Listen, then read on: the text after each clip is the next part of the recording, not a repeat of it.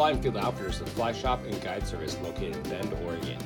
We specialize in fly fishing the Lower Deschutes River, Cascade Lakes, the Crooked River, the Fall River, and many other fisheries in the area. Tune into our podcast for updates on fishing reports, techniques, tactics, and fishing stories.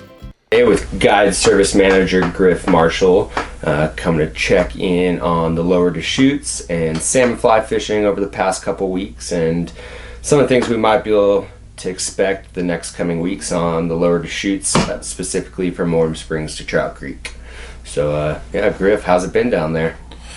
It's been good. It's actually been just about a month now that we've been running trips, and uh, the river opened just a little over a month ago, and we've been running trips on the on the day stretch as well as uh, from Trout Creek down to Maupin on the camp stretch. And uh, yeah, the fishing's been pretty good. You know, we had we had really good early season uh, nymph fishing, and then uh, followed by fairly consistent dry fly over the last couple few weeks as the hatch has moved upriver, uh, and now and now it's really happening in in the day stretch, provided that the sun comes out and it, and it warms up a little bit. Have you had some uh, pretty good days down there as far as top water stuff going, or you find it a little bit slower? We've had kind of a mix of weather, you know, putting bugs down, putting them up. The next day they go down. Um, what, what's it been like for you on the river?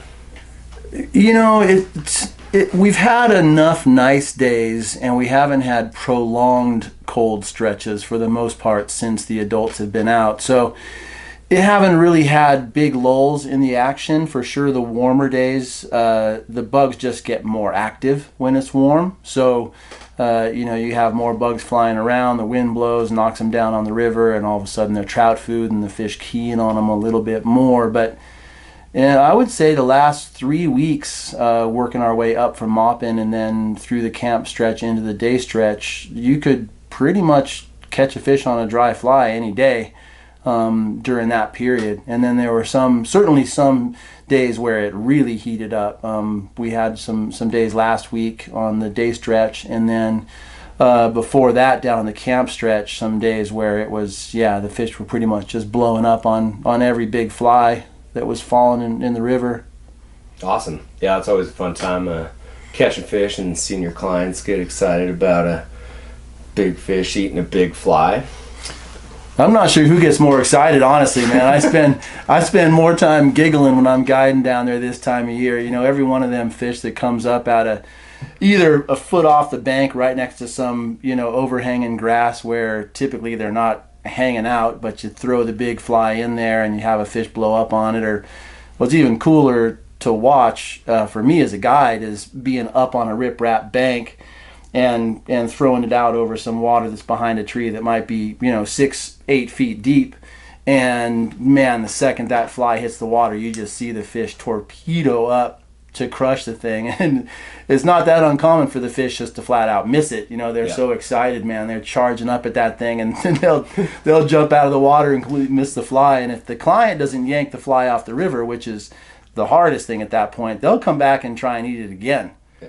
you know um, yeah, once they get a taste for that big bug, man, they they just want more of it. So it's a it's a super fun time to be down there guiding. I, I did get a couple of sessions in, a couple last light sessions um, down on the camp stretch when either the clients would just invite me to go out fishing with them, or they'd be pooped from a day on the river and want to hang out in camp, and I'd go out and and uh, take a big purple chubby and go fish some camp water and and just watching the way the fish eat that fly, it's just it never gets old. Never you know, it's it's it, and I, and I I really do just find myself chuckling a lot during the salmon fly hatch down there. Yeah, yeah, it's pretty fun watching fish come from the depths for sure and crush fly once or twice and yeah, nothing better. They don't do that for mayflies. No, no, they like sipping those, right? Yeah, that's right. Yeah, it's a more casual eat. So speaking of mayflies, um, typically when we're fishing dry flies, we like you like to think of a nice long tapered leader, you know, seven and a half to at least nine feet, maybe longer or shorter depending on the situation. Uh, how would you typically rig for fish and salmon fly on the Deschutes? Oh man, it doesn't have to be much longer than seven or eight feet, and and um, down. When I'm fishing chubbies, we're down to two and three x. Yeah, just just nylon, uh, and, and they are not. These fish are not tippet shy. And and you know over the years having been down there, I swear that the fish feels the fly land, and it just triggers a response. It's sort of like you know we don't get to do a lot of grasshopper fishing around here. It just isn't isn't something that we get a ton of in Central Oregon, but a lot of rivers where I have fished with grasshoppers, when they're around, I think it's the same thing. They hit the water just hard enough that the fish actually feels the the commotion above them on their lateral uh, stripe, and it just triggers this feeding response. So, yeah, we do not have to get all far and fine. And and as a matter of fact, what people who who do tend to get longer leaders and tippet, lighter tippet on these big bugs is the tippet tends to get really spun up because these flies have a lot of windage, and so when they're in the air, they're spinning around, and so you'll get these kind of wads of of twisted up leader and tippet if you're fishing too long and too too light with with either chubbies or or stimulators. You get the same thing. Totally. So with just the progression of salmon fly fishing, right? We obviously they start off as nymphs. You fish the nymphal migration, um, and then you start seeing adults hit the water and that kind of thing. How do you decide what fly do you choose first? You always go for the chubby. You fish a chubby a different time of day, or you start with a more natural pattern like a Clark's or whatever it may be. What's a what does it look like for you normally? Or also on that, if you see fish eating flies, but your big fly is not eating, how do you typically uh, go around that? Yeah, the the chubby is is a fun fly because it's so easy to see. Um, and for whatever reason, when when they're on that thing, uh, you know, they really they there's just no hesitation, and they'll and they'll charge up and crush it. And that's you know on the busy days where there's just so many flies on the water and the fish just get into a, a feeding frenzy. Uh, also, earlier in the morning and then last light, I'm fishing that purple chubby every time. Um, but there are days where, uh, especially against the banks right behind trees where you know you'll start to see swirls under under the, the chubby. And it's time at that point to switch over. We have a, a great um, egg laying stimulator fly here and we got them in fours and in sixes. And um, it's just basically a big stimulator with that egg pouch hanging off the back of it. And uh, it's it's that one really spins up. Even on 3x leader that big stimmy will spin leader and tip it up. So it's not my favorite fly and it's just got so much windage it's not my favorite fly to cast or to have clients casting but there are certainly days where that thing will get eaten when the chubby won't. And then yeah the the, the norm woods uh, especially when we start targeting more goldens um, you know we do have golden colored chubbies but um, yeah, I think that by the time we really start working that fly, uh, you know, these fish have seen every chubby.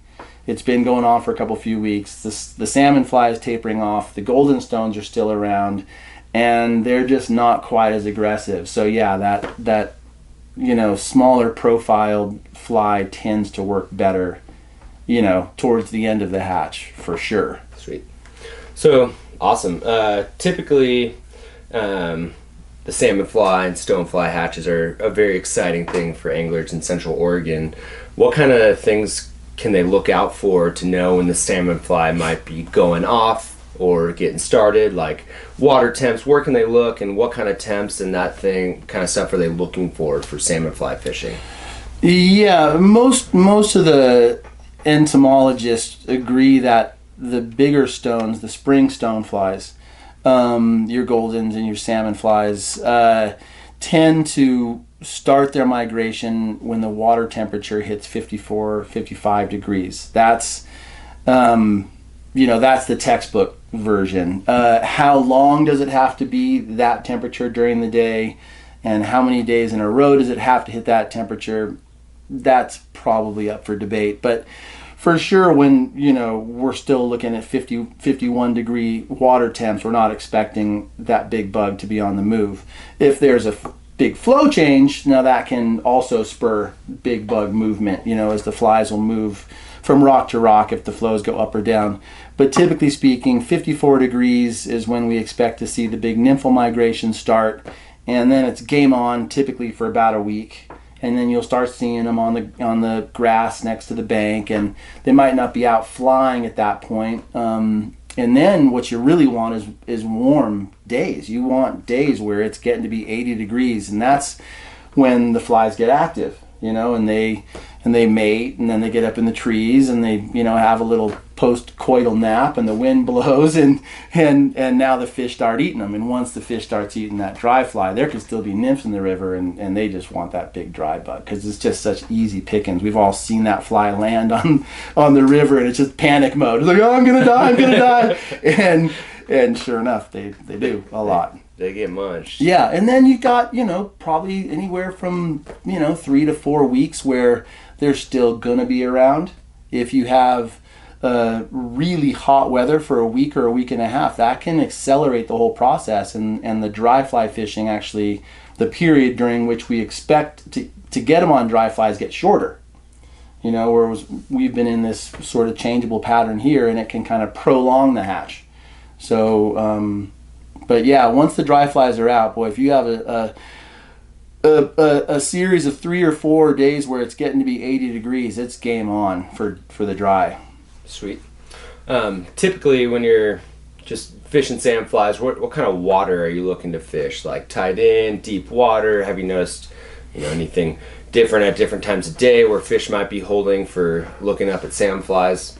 Seems like they're usually all over the place, but you being a a long time guide down there, you probably have a little better experience knowing where they might be hanging out. Yeah, there's no real secrets there. I mean, obviously, you got a, a big green alder hanging over the river on a hot day. Um, there's going to be some fish posted up right behind it and even underneath it. Um, and sometimes we can get up there with a bow and arrow cast. It's classic. You just get right up in behind the tree and just shoot that fly up under the tree itself, and the fish are up in there. Um, you know, the fish hang out during salmon fly in water they don't typically hang out in. You know, it's the it's really the one hatch that we have on the lower Deschutes where these fish will will completely post up in water they're they're not usually in and probably not comfortable in, and so you get them right up against the banks where you have that that tall grass that's kind of hanging out right over the river and yeah i mean we've seen fish blow up next to the grass you know and then in the first five feet out from the grass. So if I got a riprap bank with some grass on it that's leading up to some alders, we're going to start down that bank. And yeah, we're really expecting the fish to be up under and behind the alder tree, but all the way up that bank, you know, and it's not like a, a, a mayfly hatch or a caddis where we got a fish that's just feeding regularly and we can see him feeding and we get to target this fish. And we're just targeting that kind of water, likely water. So start, you know, 100 or 200 feet down from this tree, and there's going to be fish against that bank that are eating the flies that are falling out of the tree and not getting crushed right away, but drifting down the bank, but also the the the flies that are getting blown out of the grass where they hang out and mate. Um, and yeah, we'll just put one right against the bank, a foot out, another foot out, two feet out from there, another couple feet out from there, move up five feet, and repeat the process. And just get a mounted line you're comfortable casting and and just slap that chubby down. Yeah, that's awesome. Is there any other tactics you would recommend using while salmon fly fishing or um, fishing the salmon fly hatch? We've had a lot of of fish eat uh, droppers this year, and that might be just because we've been fishing them more, you know, and everything from you know that uh, tungsten bead jig uh, prince nymph that we have now. Uh, put that thing a foot and a half or two feet off the back of your chubby, and um, and fish all the classic water, but also fish kind of the riffly water. Uh, and and been getting eaten, and also little um, little jimmy legs, little black and peacock jimmy legs. Same thing, you know, foot and a half, two feet off the back of a chubby. The great thing about a chubby is it'll float these flies and uh, and so yeah, if you're if you're one of those days where the fish just really aren't crushing dry flies, or if it's kind of a, a crappy day out and, and you're just not getting a lot of topwater action, but you don't want to go bobber fishing because who wants to really go bobber fishing during the salmon fly hatch? Put a put a dropper off the back of a of a chubby and and you know fish the likely water, but also as far as the banks and behind trees and stuff, but also fish the riffles and the little drop offs and the slots where you know fish might hang out if they're not keyed in on salmon flies. If they're just you know back out in their riffly spots eating eating mayfly nymphs and stray stonefly nymphs and stuff like that. So yeah, the dry dropper. Boy, this year has been a little bit of a revelation for me that way. How how much success we've had on that dropper fly. It's cool.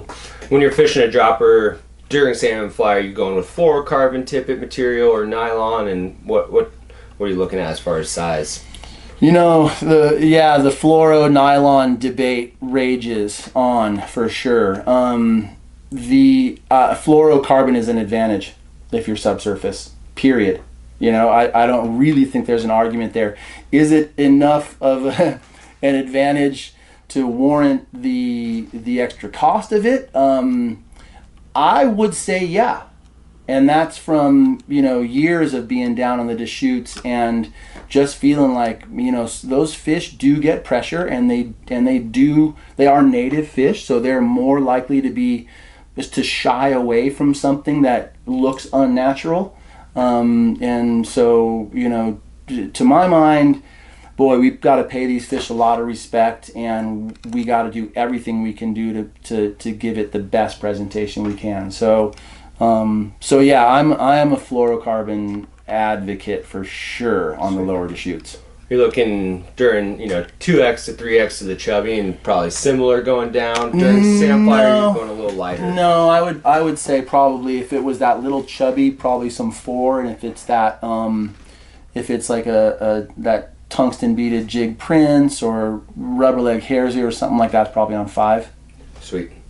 And yeah, you feel like the trout down there are a little more hot during salmon fly when they eat it and run you a little more, or how do you feel their fight is? A little Well- different, same year round, or You, you know the the biologists say that the red bands in the Deschutes River, all things being equal, and I think what they mean by that is us not being around.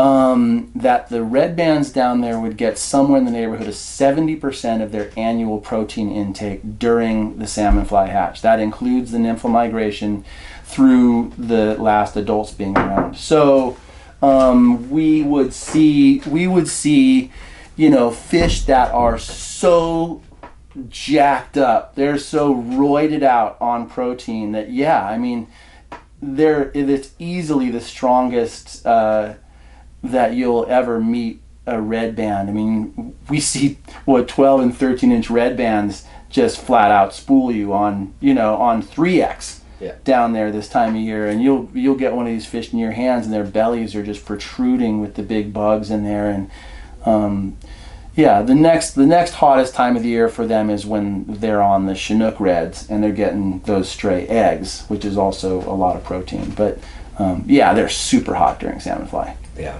pretty fun. Um, so probably one of the last questions I have for you is, um, what would you say your rod and reel setup would be? Just you know, your standard five nine foot five weight or your six weight. You know, can get a little tighter for casting. Is a short rod, better. You know, what do you what would you prefer using during salmon fly?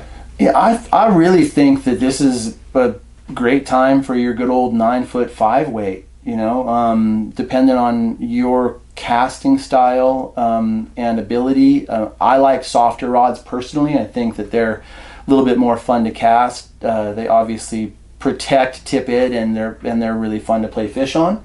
Um, but you know this this bug can be hard to cast if it gets windy on anything that's that's too soft that doesn't have enough backbone so you know you you would you would t- start talking about you know this would be where your your your B3 or your Sage X or something like that would really earn its price tag would be your nine foot five weight casting this big fly um, out there this time of year it's just uh, it's uh, the the tools for the job and uh, and it's the most fun way to fish it. If you don't have a good stout five, then it's gonna have to be a six weight probably just to move these flies around. Totally.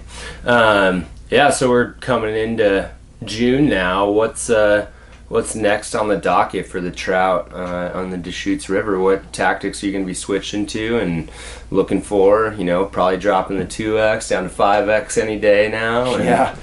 Yep, yep. You know, we're gonna look for uh, look for those first really hot days of June that will kind of usher in the the main part of the caddis hatch. Uh, we've been seeing caddis down there. They're hatching. They're around, and and so are the PMDs. There's actually been nice hatches down there of the other insects as well. Um, so as the the salmon fly wanes, and then we have another maybe week or, or two, who knows, of, of the golden still being around and and still being able to throw some big dries in the likely spots. Um, but no, we're gonna start transitioning more into you know your your caddis pupa and and having some elk hair caddis and some foam bodied caddis and things like that, tan and and light olive, um, 16s, 18s. Uh, when the hatch really gets going, we can use some bigger ones down there, and then, you know, going back to our classic, our classic mayfly nymphs. You know, everything from traditional pheasant tails to, to you know, the trinas. Um, angel case flies work really good down there. Anatomies, um, good old fashioned prince nymphs, and then you know, guides choices and and uh, and the rubber leg hare's ears and La Fontaine sparkle pupas and things like that. Um, you know, on a pretty regular basis, and yeah, going down to going down to five x, and then eventually even going down to six x once we get into the the dog days of, of summer for sure. Yeah, we'll see those before we know it. Yep. So cool. Well, uh, thanks, man. That was great, and uh, we'll see salmon flies next year. No doubt. Thank you for tuning into this podcast from Fly and Field Outfitters. Please subscribe to our page for updates on new podcasts that we release, and stay tuned for more coming throughout the summer. Thanks a lot.